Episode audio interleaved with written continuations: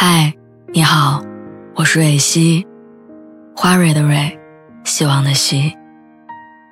今天你还好吗？你可以在微信公众号和微博中搜索“蕊希”，每天晚上我都会用一段声音陪你入睡。听完今天的故事，祝你晚安，做个好梦。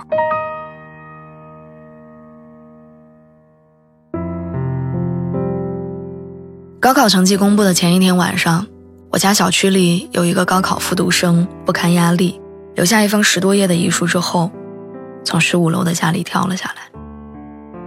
后来听说女孩的父亲在中学任职，女儿去年高考失利，父亲已经觉得脸上无光。复读的这一年，骄傲的父亲对女儿更加严厉，望子成龙心切的他，在考试结束之后也是句句话不离分数跟大学。对女儿紧张崩溃的心态毫无察觉。公布高考成绩的那天，我在网络上刷到了很多高分喜报。我不知道那个因为不堪压力而离开的女孩子最后考了多少分，也不忍心知道。在让人痛心的悲剧面前，我无法去谴责那个深爱父亲、惧怕让父亲失望的女儿，也同样无法谴责一个痛失爱女。自责心碎也无法挽回女儿的父亲，但我总觉得特别遗憾。如果那个父亲能放下威严和所谓的面子，展露哪怕一点点的宽容跟温情，那个孩子也许就不会离开。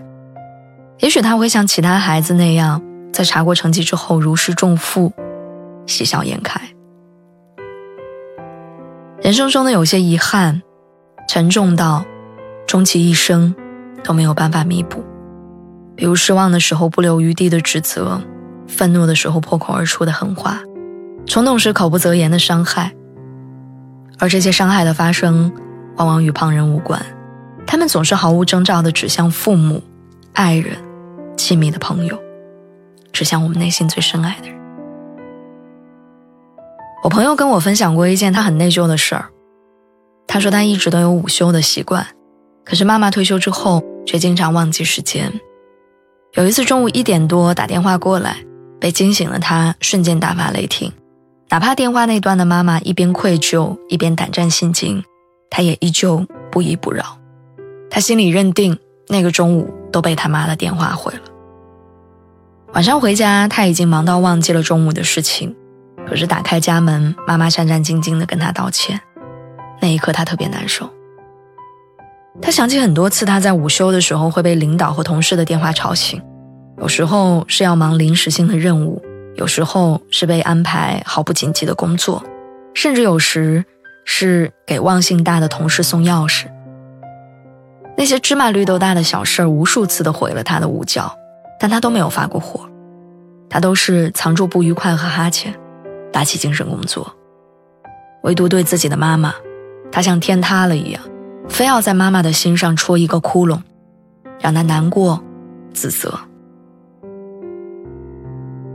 成年人的包容真的很奇怪，在家门之外，我们有严厉的上司，有难缠的客户，我们和不太友好的同事合作过，也遇到过毫不讲理的陌生人。可是，在我们所有经历的不尽的愉快的人事面前，我们隐忍、坚持，我们笑脸相迎。我们像极了天生的乐天派，我们试着理解陌生人的感受，也试着包容、接纳和原谅一切。可是关起家门，当我们面对父母、面对孩子、面对伴侣、面对他们的时候，我们的耐心都没了。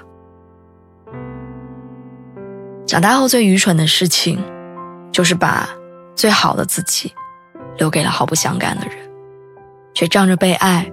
在爱我们的人面前，舞刀弄枪，肆无忌惮。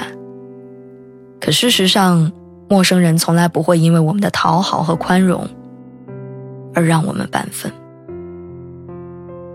当我们披星戴月回家的时候，就是时候卸下铠甲，放下刀剑，做一个温柔的大人，然后把最好的自己留给最爱的人。